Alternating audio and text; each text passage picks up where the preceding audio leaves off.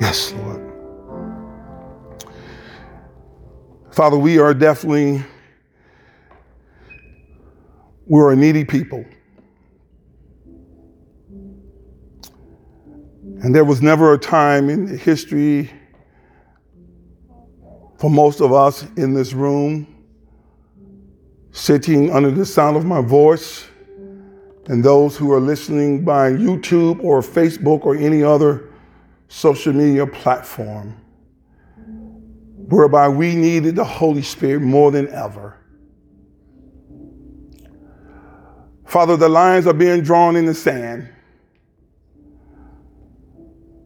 As we can see by the posts, the frowns,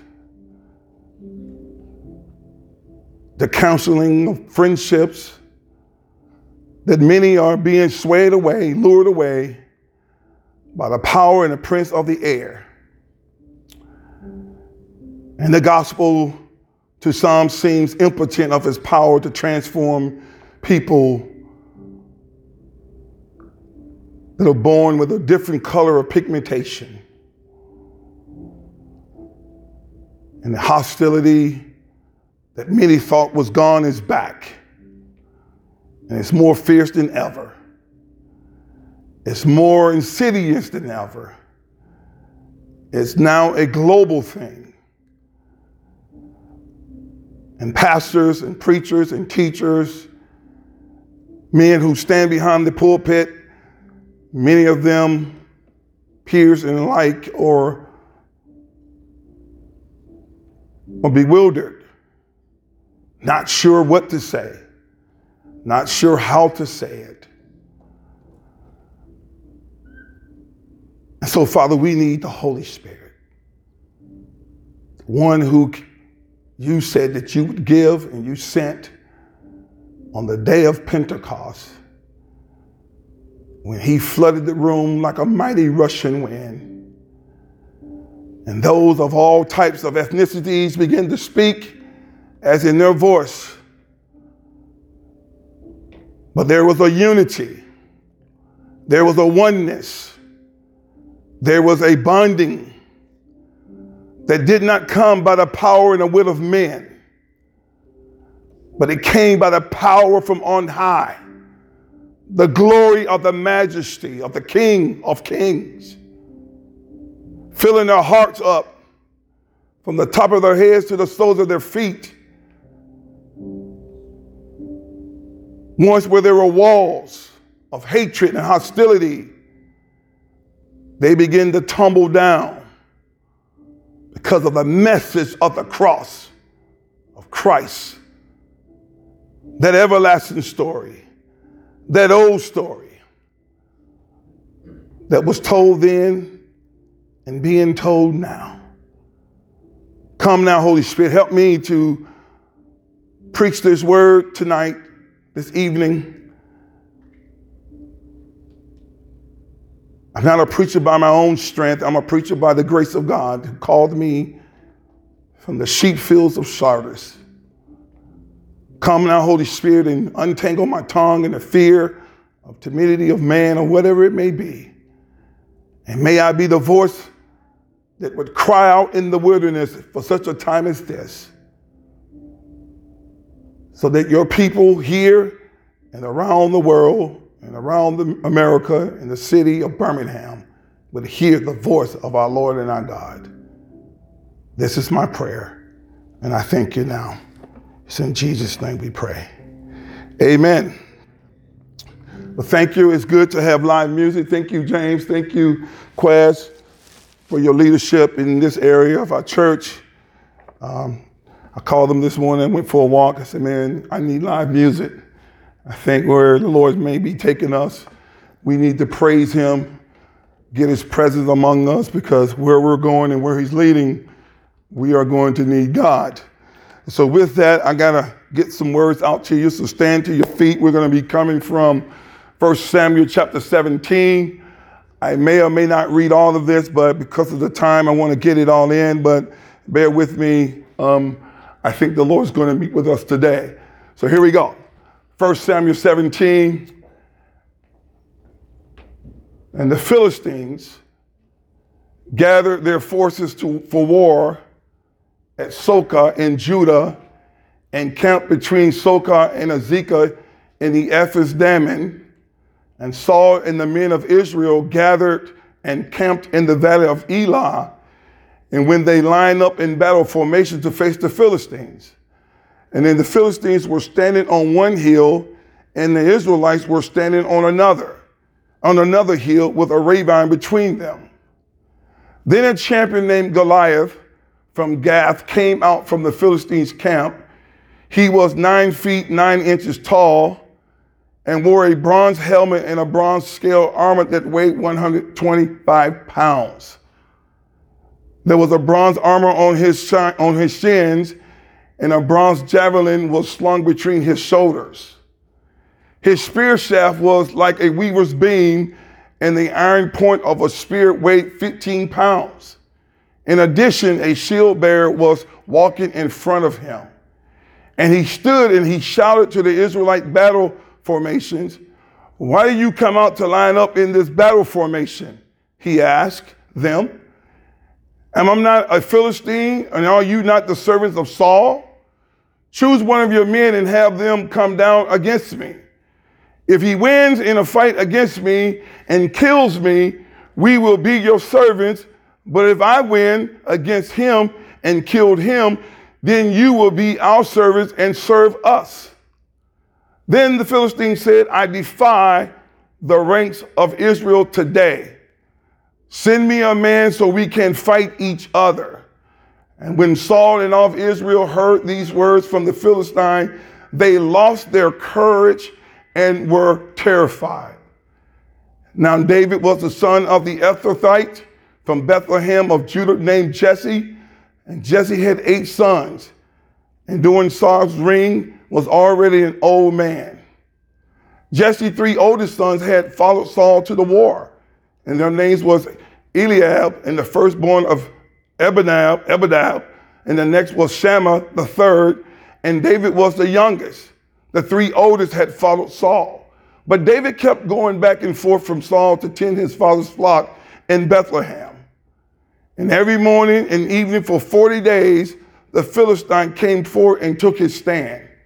And one day Jesse had told his son David, "Take this half bushel of roasted grain along with these ten loaves of bread for your brothers and hurry to their camp. And also take these ten portions of cheese to the field commander and check on the well-being of your brothers and bring a confirmation from them." And they are with Saul, and all the men of Israel in the valley of Elah are fighting with the Philistines. So David got up early in the morning, left the flock with someone to keep it, loaded up and set out as Jesse had charged him. He arrived at the perimeter of the camp as the army was marching out to its battle formation, shouting their battle cry. Israel and the Philistines lined up in battle formation, facing each other. David left his supplies in the care of the quartermaster and ran to the battle line. When he arrived, he asked his brothers how they were. While he was speaking with them, suddenly, the champion named Goliath, the Philistine from Gath, came forward with the Philistine battle line and shouted his usual words, which David heard. When all the Israelite men saw Goliath, they retreated from him, terrified. Previously, an Israelite man had declared, "Do you see this man who keeps coming out? He comes to defy Israel. The king would make the man who kills him very rich and would give him his daughter. The king would also make the family of that man, father, exempt from paying taxes in Israel." And David spoke to the men who were standing with him. "What will be done for the man who kills the Philistine and removes the disgrace from Israel?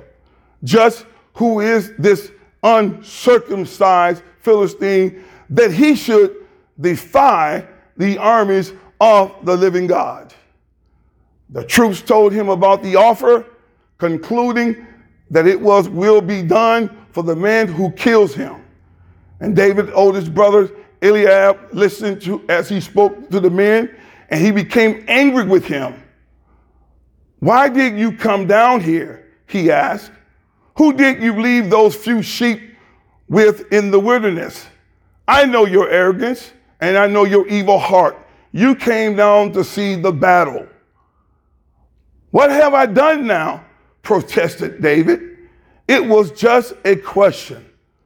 Then he turned from those beside him to others in front of him, and he asked about the offer, and the people gave him the same answer as before. Now, Acts chapter thirteen, one verse here, and we're going to sit down. Here we go. Then as for a king, God gave them Saul, the son of Kish, the man of the tribe of Benjamin, for forty years.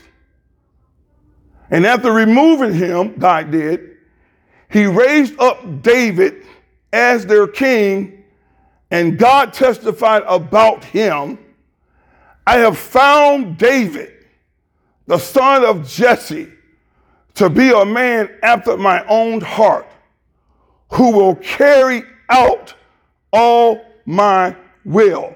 This is the living word of God. Amen. You may have your seats.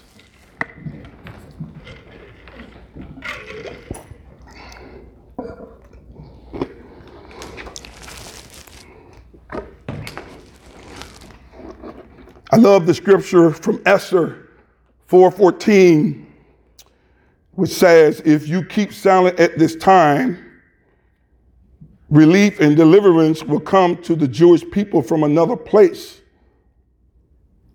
But you and your father's family will be destroyed. But who knows?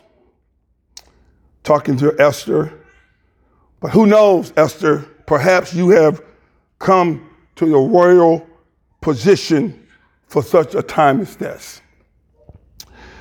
Um, I'm thinking about that a lot in this last few weeks uh, for such a time as this. And I think this message will speak into that. Was I born in this particular generation, in this particular hour, for the God's purposes? Uh, we see this also in Ecclesiastes chapter three, it says to everyone, there is a season. To everything, there is a season and a time for every purpose under heaven. God has his purposes for every season and for every hour. You and I may not know them, but God does. Because in Psalms thirty-three, verse ten and verse eleven, Carl's going to put this up on the board. It says that the Lord nullifies, the Lord nullifies, Peter's messing up here. The Lord nullifies the counsel of the nations. God's plan, his purposes will be, will prevail. He frustrates the plans of the peoples. And the counsel of the Lord stands forever. And the plans of his heart, God's heart, from generation to generation. Brothers and sisters, God has a plan for this generation. If you're here, you're a Christian for such a time as this where you brought into the kingdom of God. I will attest to that. I will promise you that. And so Ephesians chapter one, uh, we speak, spoke about this a lot over the last few weeks about no matter what Rona comes, what virus comes, or what may or whatever, no matter if the star falls out of the sky and hits the world, we understand this, that also we have obtained an inheritance, having been predestined according to the purpose who works all things, not some, all things according or after the counsel of his will. God works all things out. If you're here, you're born in this time, God has us right where he wants us. We have been called for such a time as this. Well, back to First Samuel. Um, Carl's going to put the text up there, but I'm going to start with verse three of chapter seventeen here to get into our text today. It says, and Saul and the men of Israel gathered and they camped in the valley of Elah. And then they lined up against in battle formation to face the Philistines. So the first obvious question, who are the Philistines? To make it short, they are the arch enemies to God's people, Israel. They're constantly attacking them. And Israel is constantly fighting them back. They hate Israel. They don't want to bow down to Yahweh. So they're the arch enemies of God. I don't know if the church understands this or not. Let me speak to Facebook. We have some enemies. Jesus says the world hates us. It hated him. It was going to hate us. We as Christians will never be loved. This is not our home. We're passing through. I was just so reminded today, just in this year alone, we lost R C Sproul, Doctor Um, Ravi Zacharias, and now I heard today our dear brother Tim Keller. And this is a reminder to us all. Tell your children and your grandchildren, this is not our home. We're passing through. We're born to die. And so, therefore, we come in, we're leaving out. And so, and in this world, Jesus says, um, the world isn't like him and not going to like us. So, there are the arch enemies of God. They fight against God under the domain, the rule of Satan and his, all of his camp and what they try to do. And so the Philistines, they are, they're the enemies of Israel, the people of God. They're the arch enemies of God. And then in verse four, it says, and then a champion named Goliath from Gath came out from the Philistine camp. He came up, this unbelievable, formidable giant of a person. I'm pretty sure if he lived today, he would be a first round every generation for the N B A draft. Give me that. I shouldn't lose any more games. A guy this size, unless he was just clumsy or something like that. You do have big guys that are clumsy, but but even with that, I still take my chance. Just stand there and block every shot. Don't let nothing go in the rim. Jordan couldn't even score on this guy. The Last Dance would never even exist if this guy lived today. Because Jordan wouldn't be able to do that little side dunk because Goliath would have just stuffed him in the rim. And so it says he came up nine feet tall, nine inches tall, and bronze helmet. Had a spear shaft that was like a weaver's beam. Had a guy walking in front of him. And then verse ten, Philistines talking stuff. He said, I defied the ranks of Israel today. He's talking smack, as we call it in the hood. He's punking. He's putting his finger on their foreheads. I defy you. He's blaspheming the people of God. And the Bible says he has come up from the ranks of the Philistines to defy Israel this day. And then in verse eleven, it says, when Saul and all Israel heard these words from the Philistine, they lost their courage and were terrified. Do you feel like Christians are right now losing courage? Or you're afraid to say on Facebook and Instagram and I G that you have love for another on the other side of the aisle who have a lighter hue of pigmentation? Because there's some guys out there on Facebook, man, if you have any love for a white brother right now, you're going to be called some names. From people from inside the camp, supposedly. So this is no ordinary giant here. The people of God are terrified. They are afraid. They're losing courage. I can't tell you how many pastors right now are shaking, don't know what to say. If I say this, they're going to tear me up on I G and Twitter. They're going they're going to call me a new name that I've never been called before. They are afraid and terrified. And this is where the people of God, in, in, in, in, with this giant, he has come up and he's talking smack and he's defied the ranks of Israel today. And when they heard it, they lost their courage and they were terrified. But this is how you got to understand the what we call in our camp the providence of God or God's sovereignty. With God being sovereign, there is no wasted days. No matter where you work at, understand this, brothers and sisters, God don't waste any day.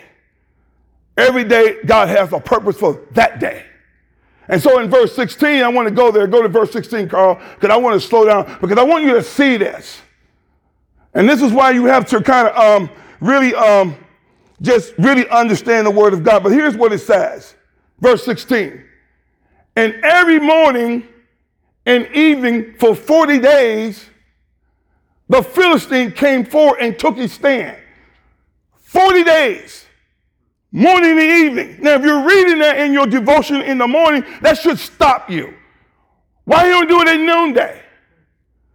Why you don't do it at ten o'clock or eleven o'clock? Why early in the morning, evening in the morning, he comes up from the ranks to defy the people of God?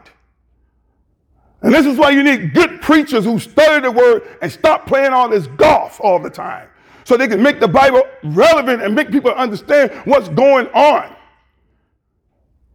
forty days he comes up. Now that's really important to understand, because the word forty is mentioned in the scripture one hundred forty-six times. So you should say forty days and forty nights, not thirty-two days, not thirty-three, not one, not nineteen, not seventeen. forty days. He comes up in the morning and in the evening. The number forty generally symbolizes a period of testing, a trial or a probation, or referring to a generation. So Goliath came up for forty days. God wants us to see that it was a particular generation that he's coming to. And you can see the people of God are, are running and they're hiding. But this number forty, I'm just going to give you a bunch of scriptures. You see it all over the word of God, but I'm going to give you a few. Moses lived forty years in Egypt. That's where he was before he went out one day. Just out one day, he went out and saw his brothers being beaten by the Egyptians. He intervened, killed the Egyptians, and that was the end of his time in Egypt. And then for forty years, he was in the desert. Why not thirty-two years, but forty years in the desert? And then after being in the wilderness of forty years, God appears to him. Now he's eighty years old. And when they spied out the land, they didn't do it for two days. They did it for forty days. The prophet Ezekiel laid on his right side for forty days to symbolize Judah's sins. The prophet Jonah warned ancient Nineveh for how many days? forty days. He warned Nineveh that God's judgment was coming. And for forty days, the flood of Noah was coming on the earth. Not nineteen days, but forty days. The flood and the waters came from the deep and flooded the whole earth. And Jesus fasted and prayed in the wilderness for how many days? forty days. It was forty days between the resurrection and the ascension when Jesus went up. And guess what? It gets even more. It's number forty. The Bible itself, according to what we know, was written by, guess what, forty authors. I think God's trying to tell us something about forty. This giant comes up from the ranks. He doesn't do it in ten days. forty days, he takes his stand. A particular generation, a time of testing, a probation, and speaks and defies the people of God. This Goliath, the big, formidable giant I've been wrestling with for a while. How this first sermon, and I preached this sermon before, but not like this. God has had me add some stuff to it in light of the times. But nevertheless, this is how it came to me. Goliath, when I first preached it, was called the sin of racism. This formidable giant that comes up every generation, and he blasphemes the people of God. You have to be blind as Stevie Wonder and Ray Charles not to see he's not blaspheming. He taunts. It's one of the definitions of the word defy. He's taunting. He's like, he's punking the Christians right now. Now, he's done it every generation. And he's blaspheming. And I want to tell you today, and he is back. Some thought he was sleeping like Rip Van Winkle, but he's not asleep. And he's come every generation, mocking, saying, you will not do and live out that what Jesus has said. And right now, all over America, he's standing in every city, in every neighborhood, in every Christian church, and he's saying, I defy you. I got my finger on your forehead. What you gonna do about it? That's what he's doing.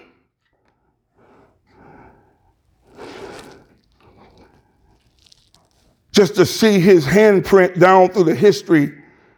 I will talk about this next week. I wanted to put it in because of time. I, I know I'm not going to be able to get to it, but I do want to bring it up so you guys can go read it and just to see it.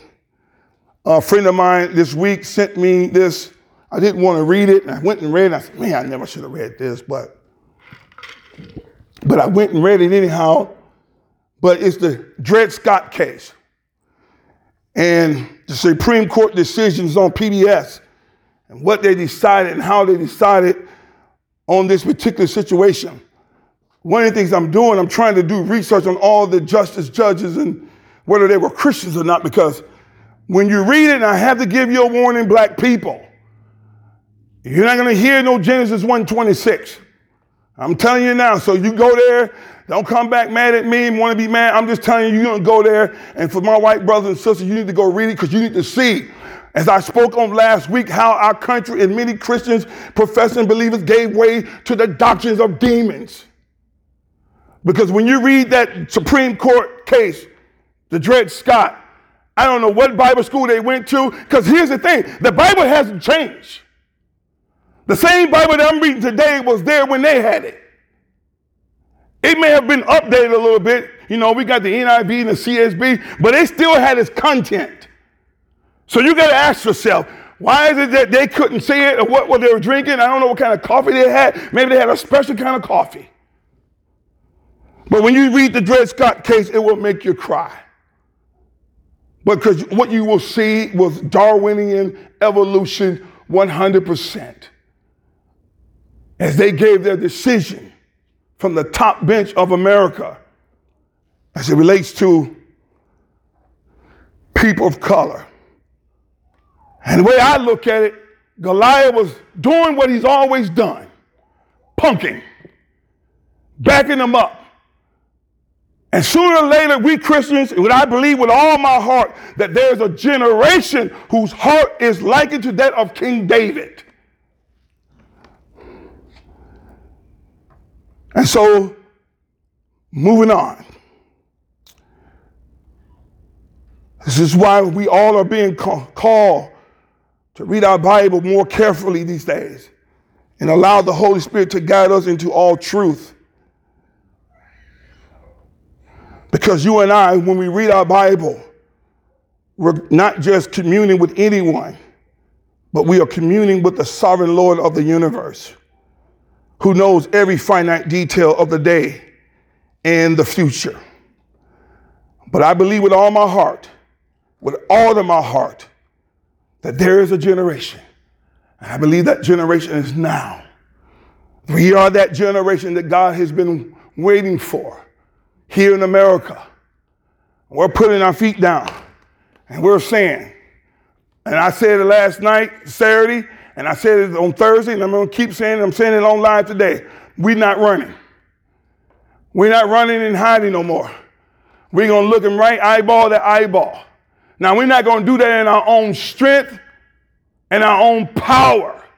God did not leave us as orphans, but he has sent the Holy Spirit here into us so that we would have the power of God through the gospel to resist any ism that comes against us.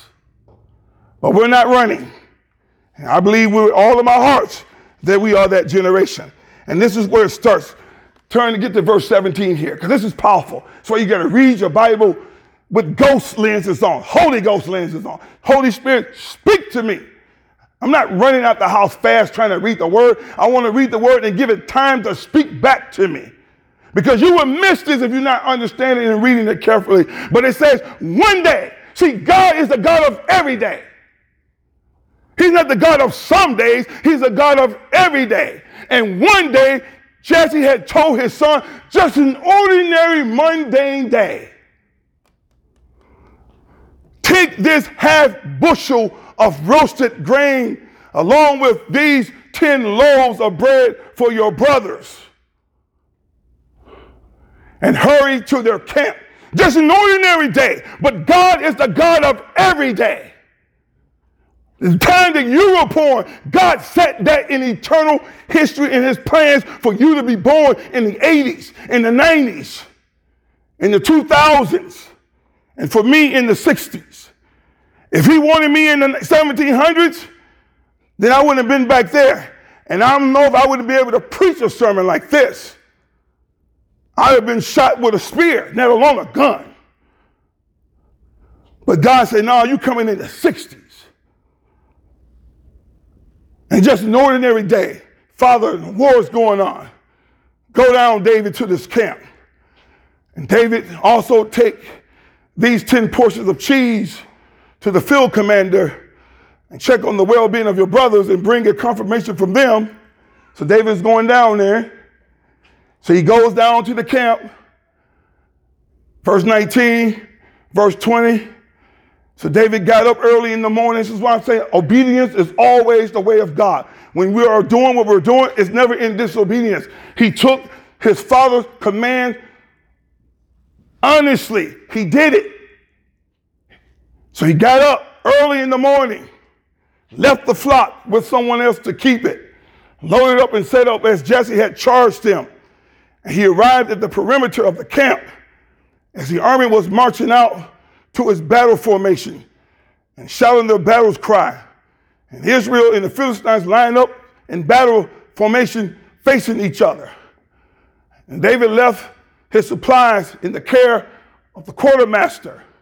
Verse twenty-three, this is key. Ordinary day, Father tells him to go down. And while he was speaking, who? The giant. David was speaking to him. Suddenly, the word of God says, not just any time, but suddenly the champion named Goliath, the Philistine from Gath, came forth from the Philistines' battle line and shouted his unusual words. Here's the key. And David, sent by his father, ordinary day, heard. Now, David heard it differently than when everyone else was hearing it. And he heard, and when all the Israelite men saw Goliath, they retreated, and from him, terrified. They're all running. But David says, what's going on here? Christians have been running from the spirit of racism, hiding in different ways, but hiding nevertheless. But the word of God says, and David heard. This is important. Because when Jesus talks to the seven churches in Revelation, he said, let those who have an ear, let them hear what the Spirit of the Lord is saying. What are you hearing today? You're hearing two voices. Either you're hearing the voice of the one who's bringing fear, or you're hearing the voice of your Lord and your King. We're all hearing. But what are you hearing? And David heard. He's like, what in the world? And when all the Israelite men saw Goliath, they retreated and they were terrified. And previously, an Israelite man had declared, do you see this man who keeps coming out? He comes to defy Israel. The king has will make the man who kills him very rich. Verse twenty-six, and David spoke to the men who were standing with him, what will be done for the man who kills that Philistine and removes, got to catch it, this disgrace. It is a disgrace that we have what we have happening right now in the church of America among those who have been bought and redeemed by the Lamb of God. David said, this disgrace, this shame, this taunting, this thing that is making Christianity look like it's not nothing but another one of many religions. We're just like the Hebrew Israelites. We just no different. I'm like, what in the world? King of kings, Lord of lords. David says, there's disgrace from Israel. Just, then he says, look how he switches. Just who is this uncircumcised? And David said, how is it that y'all been sitting here all these years and these generations, sitting back and letting this thing disgrace the armies of the living God?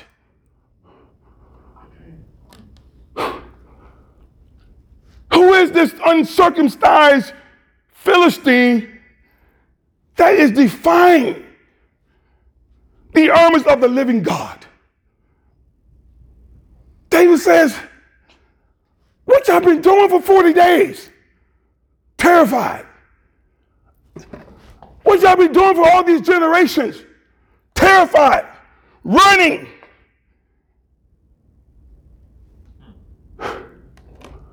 Why morning and evening? He comes up, comes up. Because that's what Israel will be praying their prayers, the Shammah prayers. Starts out by saying, hear, O Israel, our Lord God is one. And while they were praying that prayer, big foot, sloop foot comes up, bad breath and all, because you know he didn't brush his teeth. And he probably didn't speak good English. But he had enough good English to get it out. I defy. He had that one down. Like a good rapper. I defy. He just, he just got the little one lyric and the beats behind it. Hit it. I defy your God.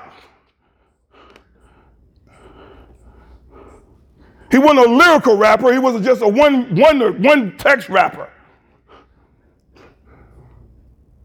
Just who is this uncircumcised Philistine that he should defy the armies of the living God?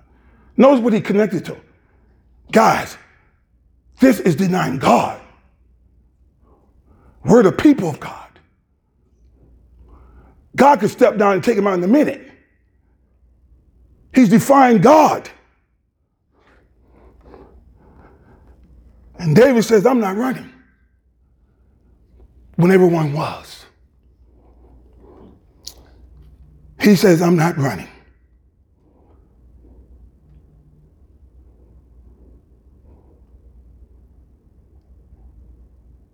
And he asked the question that we should all ask. He says, what will be done for the man who kills that Philistine and removes this disgrace from Israel? And who is this uncircumcised Philistine that he's defying the armies of the living God? Transitioning. Get into my last part.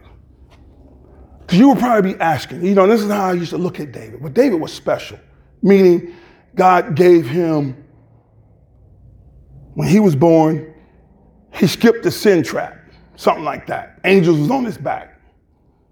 But if you read the life of David, you know that's not true. He had sin promises like we did. He looked over a balcony one day, saw a woman he shouldn't have saw, and the rest was history. David said, I got to go get that. Go in and get her and bring her back. We know that story. That's how we got Psalms fifty-one. He had too much lust that day. Should have been out fighting on the battlefield, but yet he went and took another man's wife and then killed the man. But I used to think David had wings on his back. So here's my question I want to ask us. Why is David so willing to fight against the disgraced, taunting Israel? The people of God. And then why is it that God in, is testifying in Acts thirteen twenty-two that I have found David, a regular man, the son of Jesse, to be a man after my own heart, who will carry out all my will. How did David get there? What made him, like anyone else on that day, what made David says, this thing is a disgrace against the living God and against his people.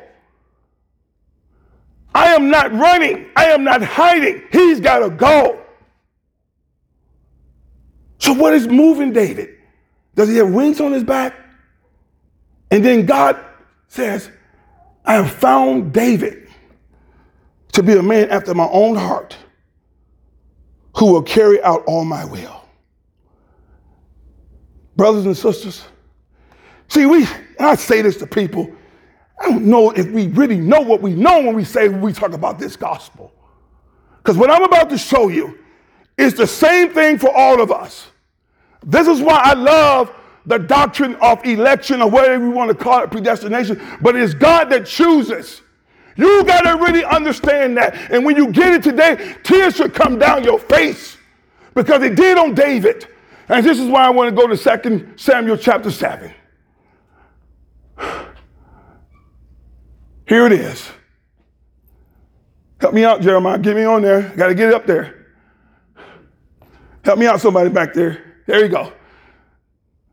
David is latter stages of his life. He's looking to build a house for God, the temple.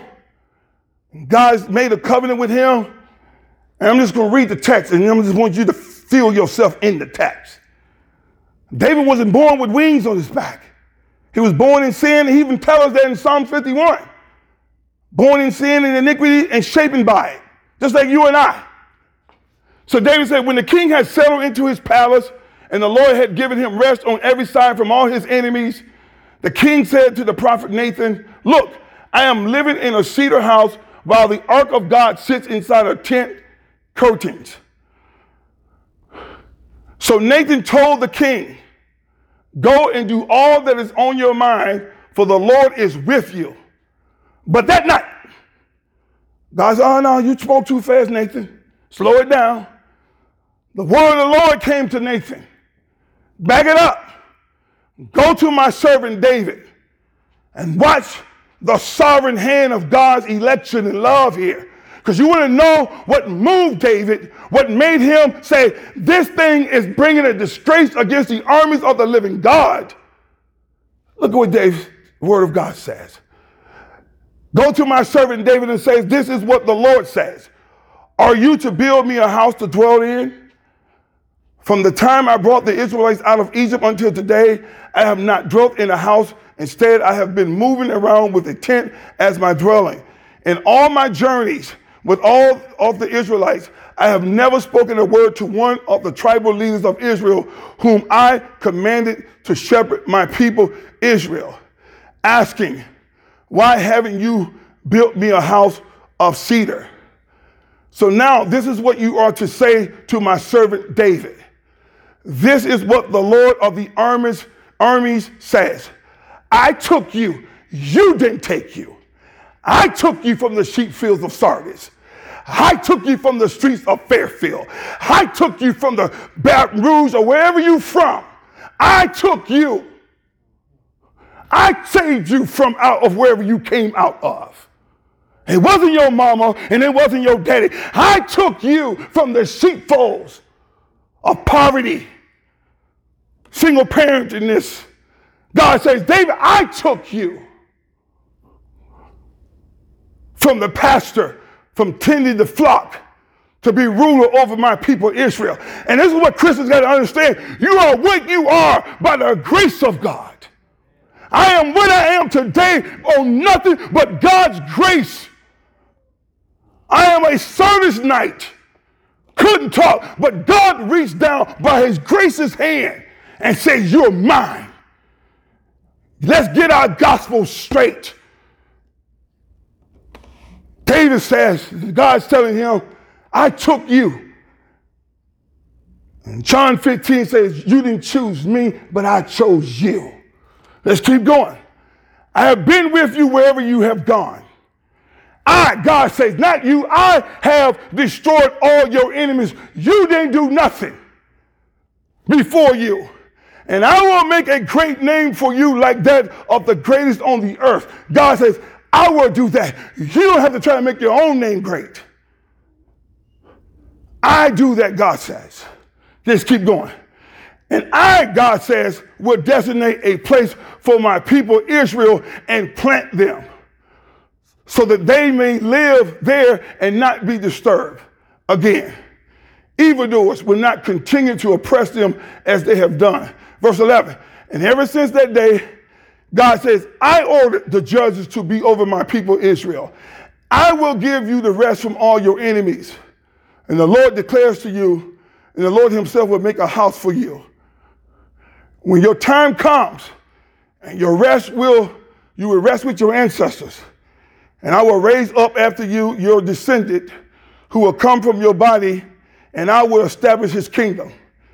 And he is the one who will build a house for my name, and I will establish the throne of his kingdom forever. I will be his father, and I will, he will be my son. When he does wrong, I will discipline him with a rod of men and blows from mortals. But my faithful love, that unconditional love, that love that never fails, will never leave him, as it did when I removed it from Saul, whom I removed from before you. Your house and kingdom will endure before me forever, and your throne will be established forever. Nathan reported all these words t- to this, to the entire vision, to David. Now I want you to see this. And this is why I believe this is a generation. This is where it hit. Now I want you to see what God just gave David, the doctrine of election, sovereign grace. Oh, you didn't think it was in the Old Testament? Right there. I, I, I. God said, I did it all. You didn't do anything. I, David, did these things. It's my plans and my purposes. Look at David's response. And this is a generation. If we can respond like this, there is no Goliath. There is no one.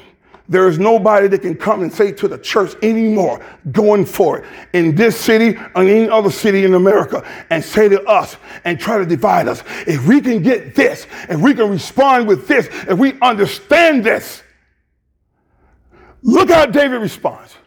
Then the king David went in after hearing all of that doctrine of election. He went in. And what you need to do is go in tonight and sit in your room and just sit down. And just think, how do you even get saved?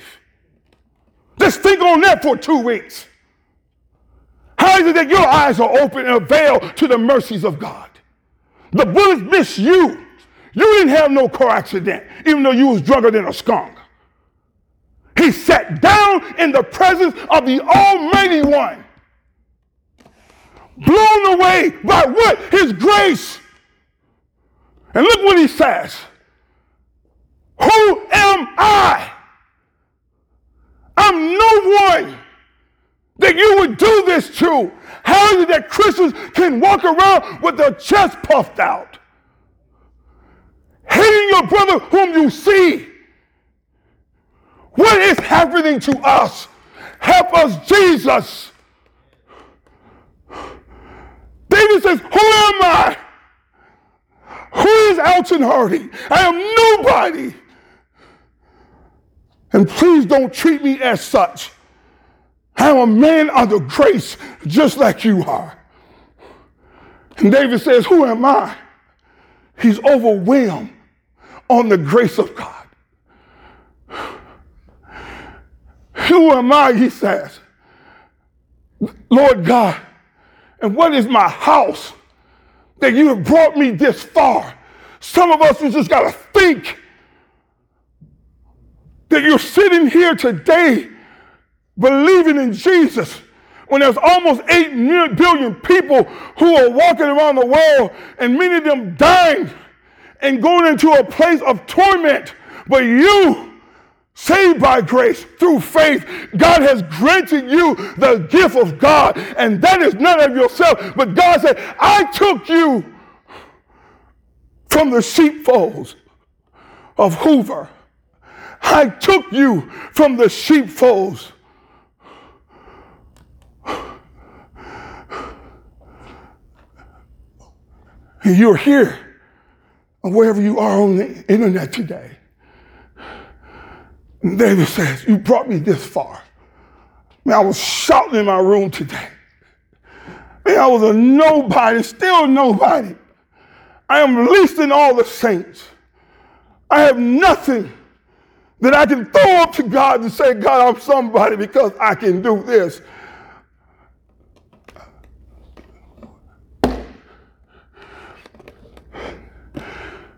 So that's why when Goliath's coming, I can't give ear to him because I've been met by that matchless grace that saved a nobody and put a preaching in it. You want me to hate? You want me to hate my brother because of a lighter hue that they didn't ask for? What kind of monster are you? What kind of, where does this envy and hatred come from? It comes from the pit of hell. But David says, Lord God, you have done for me is a little thing to you, Lord God, for you have also spoken about your servant's house in the distant future. And this is a revelation for mankind. Look at the word of God. A revelation for mankind to understand God's grace. Revel in it. Bask yourself in it. Go home and jump in your bed and say, God, who am I? Let's keep going. And the king went, um, keep going, next verse. What more can David say to you? What can, that's what I say. I don't have words to try to explain to you who God is to us. As they were singing, you are loved, you are good, you are perfect, you are faithful. When we are not faithful, yet you remain faithful to your own because you cannot deny yourself, which is your own. You are loved. What can I say to you? You know your servant, Lord God. Because of your word and according to your will, you have revealed all these great things to your servant. This is why, as James was saying, you are great. Lord God, there is no one like you. There is no God besides you. Do y'all understand that? All we have heard confirms. What more can David say to you? You know your servant, Lord God. Because of your word and according to your will, you reveal these great things. Let's go to the next verse. And who is like your people, Israel? Who is like God's church, his bride from all eternity, from every tongue and tribe, that through the cross of Christ, the wall has been broken down. We are now made one through the cross. And I don't care what no one says. I don't care what past has been or what has transpired in what past. We are one in Christ because we are all at one time. We were all outsiders in the sheep fields of our sins. Who is like our people, Israel? God came to one nation on earth in order to redeem a people for himself, to make a name for himself, and to perform for them great and awesome acts, driving out nations and their gods before your people. You redeem for yourself from Egypt. What is our verse? God came and got some of us out of Egypt so that we may show his matchless grace to the worlds around us. You establish your people, Israel, to be your own people forever. And you, Lord, have become their God. Anyone in the room tonight, is God your God tonight? Is he your God? Well, if he's your God, let us make a decree. It's going to get ugly. And it's already gotten there. But the heart of David people, that's what David had. We're not running. We're standing. Not on our own word, but on the word. And we're saying, through the ecclesia, through the church, God is making known the manifold, people from every tongue and tribe, to the powers and the rulers in the heavenly realms, people who know what they know, that what they are is all of grace, and none of you is all a gift. Let that sink in your heart. Facebook.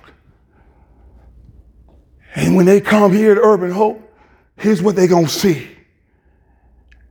A real reality of the manifold. In our personal lives, in what we do throughout the week, we are not letting Goliath, and he's back in this generation.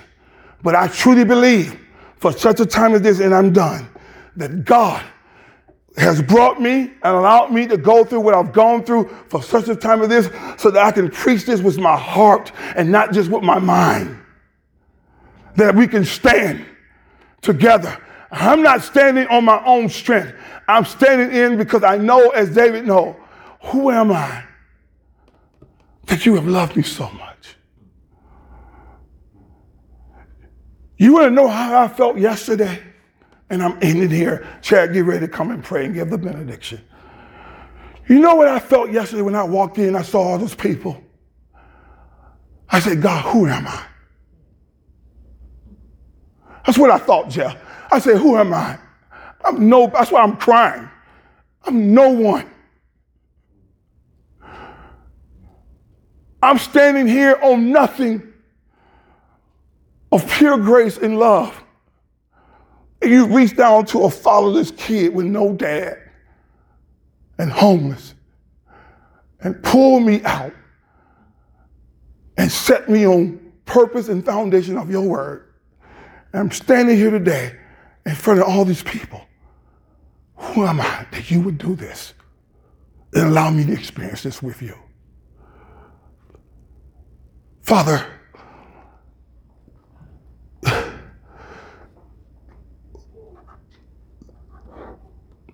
may our hearts tonight bring this truth as we leave this place.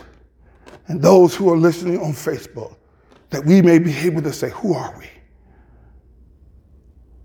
And may we say we are the children of God by grace, through faith granted to us as a gift, so that we might be saved from the wrath of God that is to come. Holy Spirit, may we sit all week and the next week in the presence of the Holy One and say these words, who am I that you have loved me so much? And as we reflect on that love that you have granted to us, and when the Spirit of hostility comes at us, at our workplace, in our neighborhoods, or on the social media, may we be able to stand and say, I'm not running from the disgrace, but I'm running to the grace that has called me and saved me. Lord, we love you. Thank you now. Do what you've always done and always what you are doing, which is working out your plans and your purposes according to the counsel of your will from all eternity. It's in Jesus' name we pray. Amen. Amen. Stand to your feet as Brother Chad comes to give the benediction.